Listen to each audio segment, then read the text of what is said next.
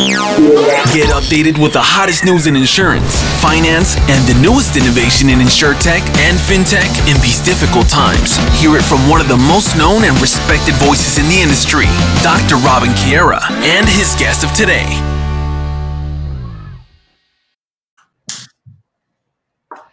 Hey guys, this is Insurance and Finance Live with a special uh, edition of it. We have the Female Founders and Insurtech special edition with our partner Kesney. Uh, thank you very much for being here. We have two great founders, Snejina from uh, Insurify and Gentry from Anova Intelligence, and of course Jennifer Byrne from Kesney, and also like the soul and heart of the female founders in Insurtech. Thank you very much for being here today. Thanks for having us. Great to have you. All right. Um, we always ask, we never do an introduction because uh, you don't need one, but I always ask one thing, and that is what is the one thing that the audience desperately needs to know and that was never said on stage before? Maybe Gentry, uh, you, you want to go first? Um, yeah, that national security and the insurance industries are mission aligned. Wow, I will have a ton of questions for that. Uh, how, how about you? That people want to talk to agents when they buy insurance. Okay, that's interesting. Uh, I will also talk about that a lot. And and Jennifer, how about you? I think that um, the amount of funding has to be more um, equitably distributed to really empower diverse founders of the future to better reflect the customer segment. Yeah, and my thing is, I actually will do vacation next week, uh, and uh, my wife recently just told me, Robin, are you sure about this? It's the last day when we can cancel. And like, do you? Did you ever doubt me? It's really funny because we needed to cancel the vacation or two because of some work stuff. But um, yeah, hopefully she doesn't uh, look it, and uh, we will do vacation, hundred percent. All right. Um, what I really like about the female founders uh, in Insurtech is that you also like do research and you have numbers. And I was really shocked actually by one. Uh, no, everybody knows that I'm not an expert on that uh, on that on that field, but I was astonished. There was like three percent or very low, did one digit percent percentage of uh, funding that was uh, granted to female founders. Uh, I mean, we live in a marketplace. How does that How does that happen, Jennifer? Yeah, it's a great question. And I know um, Gentry and Snejina and a number of the founders in our community um, have a lot of um, background and, and really um, specific examples of how that's happening. I think from what I hear from multiple founders, it's that most traditional VCs are uh, run by one gender, um, men. Um, so fewer than 9% of decision makers that can write checks are men and yeah. there's just sort of a, a human uh, i guess unconscious bias that uh, investors want to invest in people like them and people mm-hmm. that they understand because they always point to the team as the most important aspect of the success of a of a uh, startup and so that's what we hear quite often um, we also like to poll our community members, applicants, mentors, judges, everyone that's involved in female founders. Um, and even as recent as this week, some of the responses we obtained were that one of our entrepreneurs asked, in terms of mentorship, could you help me um, overcome this bias of coming across as too aggressive? Yeah. um, as a woman because it, it defies cultural norms. So that was a, a, question that was posed and said, you know, mentor, can you help me with this? So I, I thought that was uh, indicative of what's going on right now. And, you know, um, out fundraising is, is, is challenging as uh, Snejina and Gentry both know. Uh, we, we just will jump in a sec uh, uh into that topic. By the way, everybody who's watching our right now on Facebook, LinkedIn, YouTube, Twitter, on our homepage, do not hesitate to ask questions or comment. Let us know if you experience something similar or what your ideas yeah, uh, ideas are. Super happy to to to to, to see this here also on the show. Um, Gentry, um, can you relate to that what Jennifer just said, and and how did it happen that you uh, achieved the funding? Yeah, there, there's a lot of um, diversity theater, but not a lot of diversity action. So it's very um, uh, in vogue to say we support female founders, but when uh, you look at the majority of venture capitalists, they still have no women run, especially in, in tech and defense tech. Uh, yeah. It's all all men uh, partners, all male um, uh, portfolio companies. So I and I don't think um, like like Jen was saying, I don't think it's intentional. I don't think anybody's sitting around going, "We don't want any women." Um, but I do think that there's it's not unconscious, unconscious bias; it's a blatant bias. So a woman who is um, intense. Uh, aggressive um, that that is who you want running your national security company but sometimes uh, it comes off um, men take that the wrong way you heard it here first some old white men have yeah. so I think I think that it just the plain up. Um, story in mind? Do you have a what? concrete story in mind where you were sitting somewhere and like, oh my god, am I in the wrong movie? Yeah, well, I mean, it's the story of my life, really. I'll go to a meeting in the Pentagon in the morning. I'm briefing generals, um, talking about national security or, or future war. I'm speaking at a NATO conference uh, next month about um, battle space management and, and future war multi-domain technologies and uh, then i'll have an investor pitch with some dude bro vcs and they treat me like i'm an idiot or i don't know what i'm talking about and it, it's crazy making because on one hand in the morning i'm speaking with generals who are not my peer yeah. who are much more superior than me and i've given uh, the respect and and um, Huh. and attention one would normally get but in the vc world it's it's strange it, people they ghost you they don't email back they are condescending um, it's it's crazy it's it's and it's crazy making also so what you're saying um, and I, I try to translate is you are you are um, in the military eco defense ecosystem and in the VC ecosystem, and you experience like a more diverse atmosphere and respectful atmosphere in the defense space. What yes. I, I, would not have guessed right away, but not in the yes. VC world and that's like okay wow wow okay yeah yeah, wow. I know it's funny. You you would think that the military is more because again, even in that space, I'm one of the few women in the room, and yeah. you would think they would be more, you know, dude like. But um, military and intent and intelligence people are very good at ex, um, at evaluating people very quickly. So uh, there, I'll speak for you know three five minutes, and we'll say, okay, she knows what she's talking about. We listen.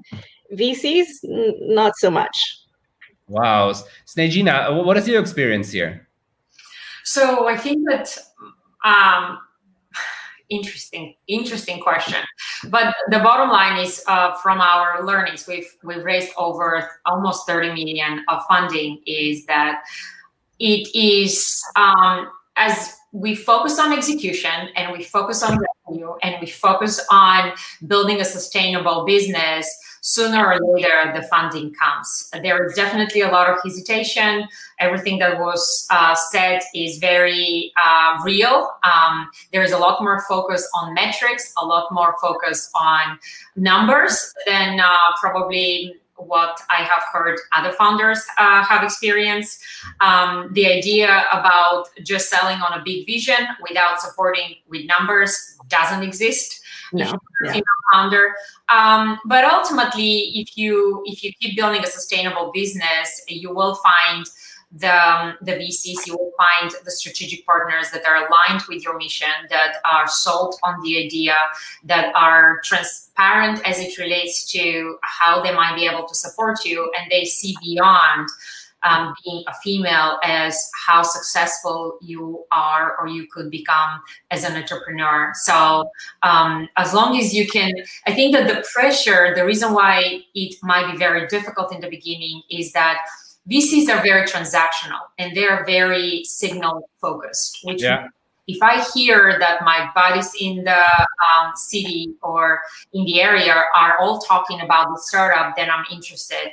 But if I haven't heard anybody else talking about it, or if I haven't heard enough of people talking about it, then I don't know what to think about. And they're looking and seeing so many companies every day that they have to make very, very quick decisions. Yeah. So it's it's very much signaling and um, it is what it is ultimately as long as you um, keep building a solid business and you're focusing on the um, uh, on on driving revenue and being sustainable um, it, it all works out.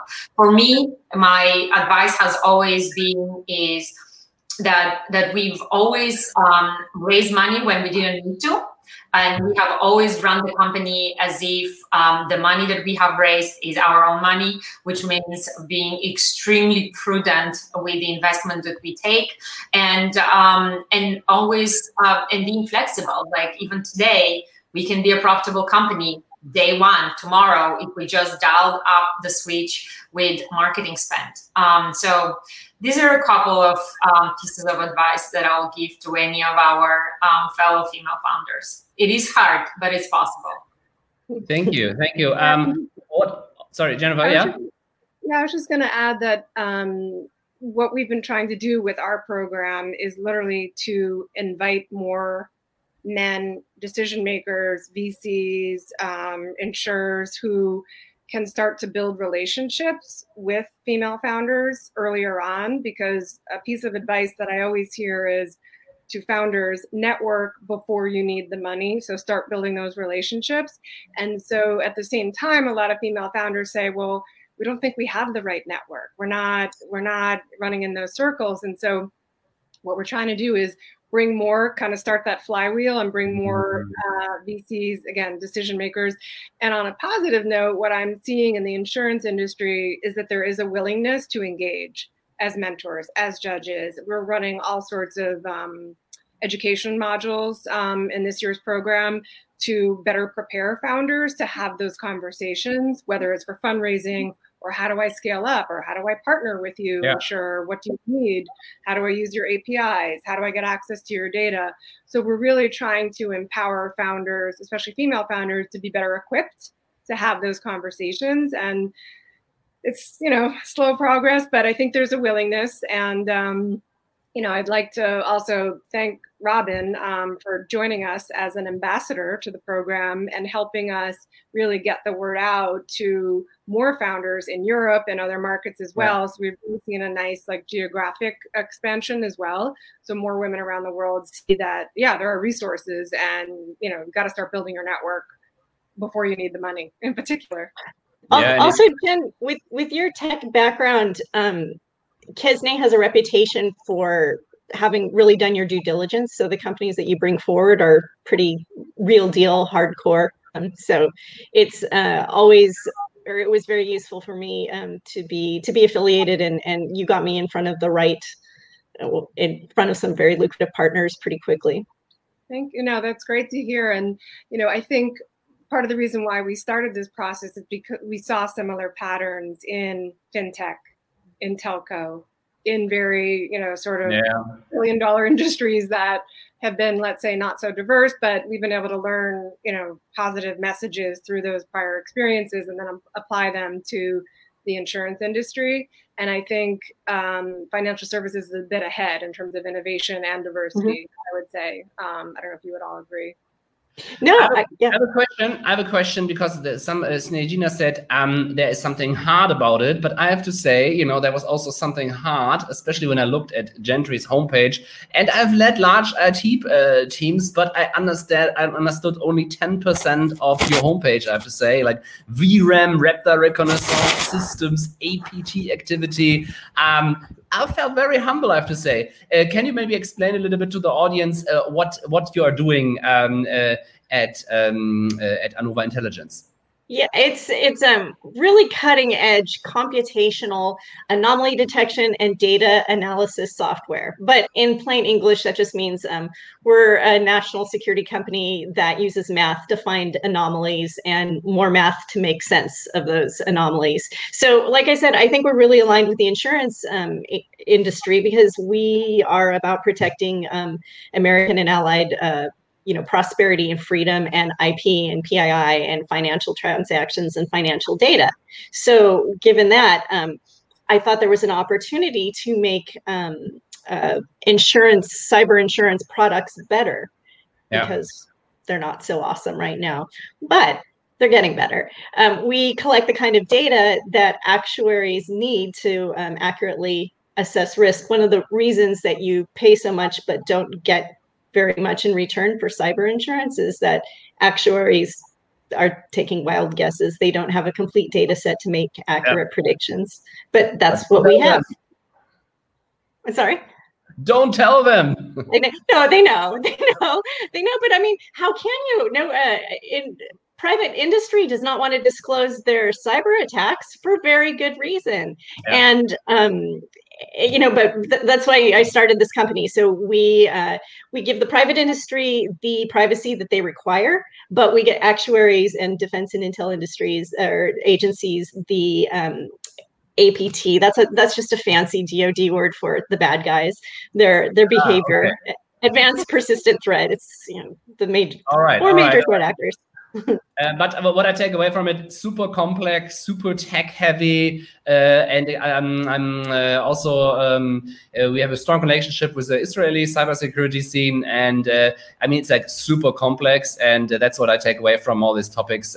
and high, sometimes it's easy from outsider to understand oh if this is is it a, is it a good solution or not? But in cyber you need to be like a super expert to understand okay what's going on there. So uh, that's why i always say okay uh, uh, my my competency ends here somewhere. Uh, Snejina, um, my question to you is uh, you run uh, insurify uh, and um, aggregators or comparison sites in europe have a long tradition um, and have you know, uh, had a path of destruction in the insurance industry left behind, especially when it comes to pricing. Uh, I think every car um, insurance um, C-suite uh, around here is now crying a little bit. Um, what, tell us a little bit more about Insurify and especially, uh, um, yeah, what, what is the effect in the US? What do you see there? Yeah. So Insurify is an online uh, digital platform. Our goal is to uh, digitize insurance and digitize the online shopping experience and uh, give the users the power to make the best decisions about their coverage as well as about their insurance with leveraging artificial intelligence and advanced analytics. And we have been um, very surprised of how open and eager carriers across the United States are eager to participate. And I think that there are um, a couple of trends that are happening. Um, there are two main direct consumer carriers in the United States that are winning the most of the share of the direct to consumer market, and almost all other carriers are struggling. In fact, majority of the carriers are losing about 5% market share year over year to the direct to consumer channel. And they're not capable, uh, capable or not very advanced in the way they attract customers online, while 75% of their users are searching for insurance online. So they see us as a way of attracting super high quality, super high intent users that they will otherwise have no access to. So as much as, as there is um, there some of them might be concerned about what that will look like in the next five to ten years all of them need us because of growth and because of the ability to be able to attract customers that they'll otherwise never be able to um, to manage super super super interesting um, one one question uh, I, am I'm, uh, I'm wondering about. We talked about the investor scene a little bit, where you shared your uh, experiences. Um, share a little bit more about the insurance industry, by, because both of you partner with them. Uh, uh what is there your experience? Is that does it play a role when when when you know the CEO um, is female, or do you say yeah? Well, what is your experience there? Uh, the insurance industry is risk adverse and very slow. But that's gender neutral. We are that for everybody. yeah, newsflash. Um, but the corporate arms, the innovation arms, have been great. Um, it's it's slow, faster than the government though, so I have no complaints. Okay, cool. Yeah, we, we have been able to attract capital from uh, some of the top um, corporate VCs in the United States, including Nationwide and Mass Mutual. Yeah. And we have seen them as a source of great ideas, innovation, and really being our eyes and ears of everything that is happening, not only within their sort of mature large companies, but also everything that is insurtech. So my advice is, in fact, uh, for a lot of the insurtech partners to find ways to partner and to be a little bit more open-minded of yeah. also attracting capital from the corporate VCs because they could be also your future acquirers. Yeah, totally, totally. Um, what yeah, I, yeah, sorry, please. Just quick, quick add on. It, that's hundred percent accurate. So true. And um, I think also um, corporate VCs are, are, for insurance companies. That you know they're more serious and therefore higher integrity. Uh, you get jerked around a lot less. I wish I would have known that earlier in our fundraising. We work with Liberty Mutual. They're awesome. I mean, they're just super smart, super high integrity, um, very thorough. Um, just a great, a great partner. I mean, you, you, you, you all three are super deeply rooted in the insurance and insurtech ecosystem. Um, also concerning like the startup side of it, what do you kind, what do you, what do you think the next twelve months will happen? Do you have a feeling or uh, do you have a hope there?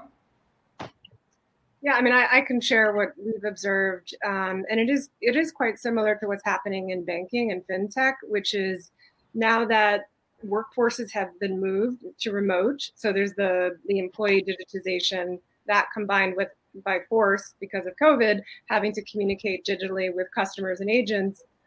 Um, my my hope and expectation is that the learning is, wow, this is not only a better customer and employee experience, um, but this is actually more cost effective, right? So mm-hmm. in the end, if you have more customers using you know the geico mobile app or getting notifications yeah. or building a better relationship because now you know allstate has returned um, you know hundreds of millions of premiums to those not on the road you know i think there's some some silver linings that hopefully can uh, sustain i hope that we don't go back to paper shuffling and needing to meet in person because i think what i'm hearing from a lot of the insurers is wow we thought that that was going to be, you know, a 24 month item on the roadmap, but it just so happens we were able to do it in two months. So it's been yeah. pretty spectacular to see just sheer digitization take, you know, two months instead of 24. And I think education is part of it. Um, you know, just telling customers, we've got this app, here's what it can yeah. do. Just fundamentally,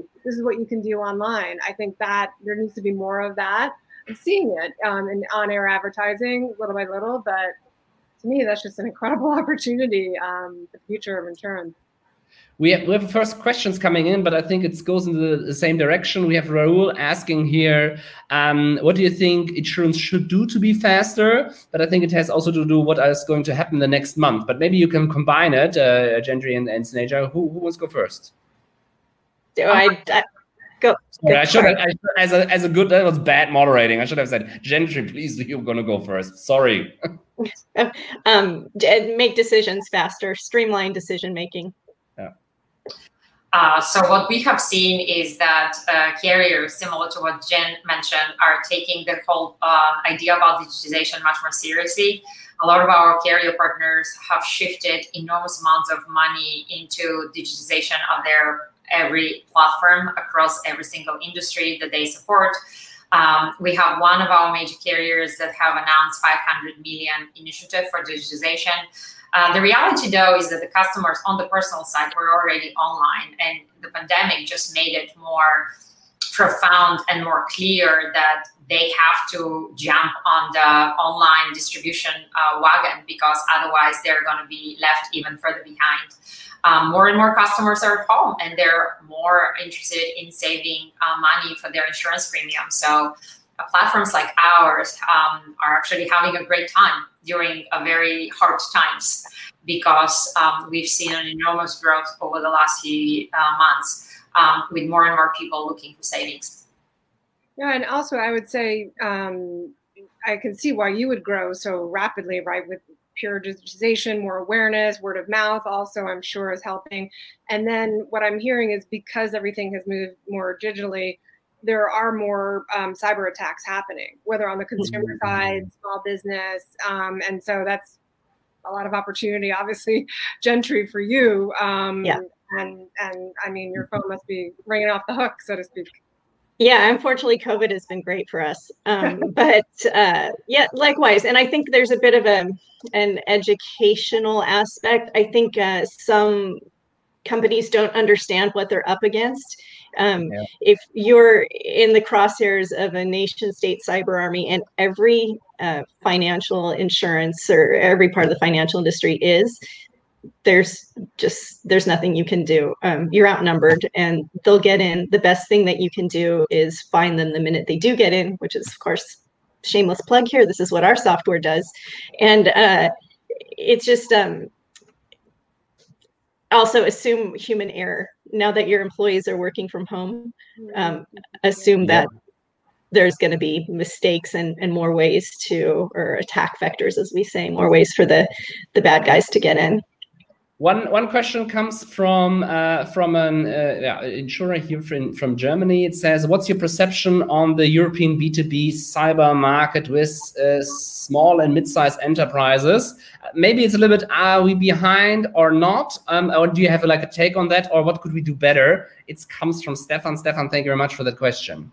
Yeah, that's a great question. So I hate the cybersecurity industry. Um, they have this model where uh, they're not there to solve the big problems. They're there to yeah. sell you solutions. Like you have a problem, we'll sell you a solution. And is that solving the big problem? No, because the biggest companies in the world are still getting breached, like C- Citibank last week. I've been in there, not specifically Citibank, but I've been in the SOCs, uh, secure operation centers of the biggest financial institutions. They're they look like the NSA. These people know what they're doing, and they still can't keep the bad guys out. And it's because, like, imagine the um, the Chinese cyber army has yeah. three hundred thousand people in it. So three hundred thousand people wake up every day and try and figure out how to break into your your systems. They'll they when your number is up, they will they will get in. So um, again, cybersecurity is they're I just again they're not solving for the big problem. So I just I, I started this company to be to approach this totally differently. Like we are yeah. trying to get everybody on the same page in a cohesive uh, battle plan, a strategy. I could. So uh, more, there are more questions coming in. Uh, so, sorry for interrupting. There's more questions mm-hmm. coming in, uh, but time is running out. It's unbelievable how time flies. If you have, you know, insurance nerds talking insurance topics, um, my, my last question uh, um, uh, that's a great uh, privilege of the moderator. You can you know ask whatever you want. My last one is uh, coming back to where we started the uh, female uh, founders in insurtech. Um, what would you recommend young women in insurance industry or super young teenagers or my my daughter for example what would you recommend them if they would make it in the in this world? Maybe Gentry you start well, you have to work twice as hard to be taken half as seriously. Know that going in. Um, and uh, stick with the women. And wherever you are in your career, you can help other women advance. Snejina, what do you say? My advice is for the younger generation, uh, build core skills, uh, build math skills, build engineering skills you could go in your career in any possible way and do everything that you would like to do in the world if you have the core capabilities and skills. Once you grow up and you graduate, then and you're looking to enter into the insurance industry, um, my advice similar to Gentry: build a thick skin and level set your expectations that it might take longer things might take their time and some of it might be because of you being female but some of it could be just because the industry is really slow moving. So just set the expectations and, and always keep um, uh, keep track when they're like the the north star of where you want to be and where you're going because there will be a lot of challenges on the way but surround yourself with a good support structure both families as well as entrepreneurs and try to keep each other um, through any potential hardships that you might go through. And ultimately focus on the end goal um, which is building a sustainable business. And, and jennifer what, what, what do you say to that? Yeah those are both awesome answers. Um, i would just add um, find your mentors. Always have a mentor that has your back that can give you advice whether it's tough love or, or just opening doors. Um, I know that's helped me in my career, and, and candidly, my mentors were male, they were not female. Um, so be open to that. Um, and then the second thing is if you want to build a business, solve a real problem. And if you're convinced, do the math, do the homework, be prepared. And if you're solving a problem, the, the support will come, the customers will come, um, and just don't let uh, hard questions knock you down and and uh, you know detract from your confidence because I think that's a part of what in the tech world um, is lacking um, the confidence side. So build the confidence and know your stuff. Jennifer, Snejina, Gentry, thank you very much. Also, thank you very much out there that watched us today. Thank you for the questions. Uh, and we see us next week. Thank you very much.